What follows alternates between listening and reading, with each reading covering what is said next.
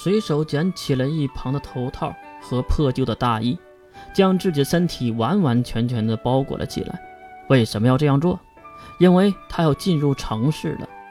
如今的世界已经和以前完全不同了，进化来临，包子的肆虐，眼前已经是末日的景象。表面上，人类虽然共同抗敌，而暗地里却依然挑起小规模的战争。真不知道这样的文明还有存在的意义吗？哟，今天也来了。没过几分钟，月就到了地方。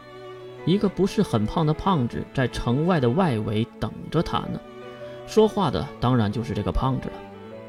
大炮，我们都认识一年多了。你见过什么时候不准时过？被称为大炮的胖子耸了耸肩，哼哼哼，胖子大炮满脸的嘲讽。我操！我刚刚认识的时候，你可别忘了啊，你也是上家之犬，也没有进入城市的入住权限和金钱，所以在城市边缘到处游荡，时不时的学我偷偷的爬水管进入城市偷点东西，你是不是？大炮急忙摆手：“行了行了，你那破事儿一天都说八遍了，我都能背下来了。还有啊，我说这个大热天的，你就不能少穿点啊？你瞅你穿的。”听到大炮的吐槽，月也是看了看自己，确实这一身行头根本看不出月是一个什么东西。都和你说了，我全身被烧伤，身为一个女性。你好意思让我露出自己的伤疤吗？哎呀，我还能嫌弃你吗？真是的！大炮和月总是表演这个固定的桥段，所以也是心不在焉的演着。至于月为什么要把自己包得严严实实呢？难道真的是被烧伤了？其实并不是。还有就是可以很负责任的说，月的外表十分的漂亮、美丽、动人、可爱。她可是随了她的母亲所有的优点。还有就是内在，越会无差别的吸引所有的生命体，这可是神的体质，没有办法的。以前还可以用神力波动去抵御，而如今没有任何能力的月，也只能采用这个伪装的手段了。月知道自己是一个普通的女孩，她也知道现在的处境是多么的危险，她可不想变成谁的玩物或者是泄愤的道具。我说。今天不是排水日吗？不会有什么危险吧？来回踢着脚下的空瓶，大炮在前面发着牢骚。那几个排水管不是每两天就排一次水吗？是吧？月抬头看向那眼前高大的围墙，这是用来抵御包子的围墙，虽然没什么鸟用。哎，和你说话呢！大炮不耐烦地将空瓶踢到了月这边，月一脚踩住并捡了起来。这个是铝制品，可以卖钱的。哈，月瞥了一眼大炮，铝制的，现在可是战争时代，铝呢是战略金属，什么飞机呀、大炮啊，都是用这些铝制品。所以呢，这个空瓶可以卖钱的，你懂了吗？我去，月你知道的挺多呀，是你知道的太少了。在两个人对一个破罐子逼逼叨叨的时候，一阵阵水闸开放的声音在远处传了过来。我操，排水了！几个巨大的排水管开始排水，那是城市里的污水。其实他们脚下曾经也是城市，只不过和包子的战斗中被毁灭了而已。如今人类不得已的躲起来，等待包子的下次觅食。火海月，要要要结束了。我们进城了。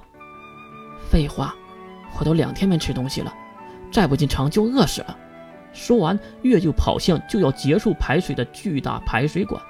由于体力的原因，必须要靠大炮才能爬上排水管。虽然很伤月的自尊，但是也是没有办法。我去，好臭啊！这不是废话吗？你又不是第一次来，装什么？顺着排水管，两个人努力地跑向深处。在排水管的最里面有一个大型的闸门，这个闸门只有在排水的时候才会打开，而且也不知道是哪个脑残设计的，它会延长一段时间关闭。当然，其他的几个排水管的闸门都会马上关闭，只有这一个不会，所以才有了进入的机会。啊，闸门还开着，快跑啊！努力奔跑的月其实是跑不过肥胖的大炮，快点啊，月！话还没有落音，就听到咔嚓的一声，闸门竟然开始下落了。喂喂喂喂，今天怎么快了这么多？其实并不是快了，而是月的力气不如前几天。这是应该饿几天，实在是没有力气跑了，所以跑不快，所以才以为这闸门更快了。不行了，大炮，你自己先进去吧，我我明天再来。看到月停下脚步，大炮那个家伙二话没说，回头就抱起了轻盈的月，然后疯狂的跑向闸门。眼看闸门就要关闭的一瞬间，大炮纵身跳了过去，咔嚓的一声。闸门关闭，月安全落地，而大炮的一只脚竟然悬在空中。大炮，你的脚，你……哎，再仔细看去，原来是虚惊一场，被夹住的是大炮的裤子，而不是腿。啊！你吓死我了！月被吓得一屁股坐在了管道中，大炮也是一个转身，撕破了破旧的裤子。走吧，还想在这里过年呢？大炮竟然没有表现出害怕。你这个家伙，什么时候变得如此的勇敢了？哎，大炮，你裤子湿了。你裤子才湿了，你全家裤子都湿了。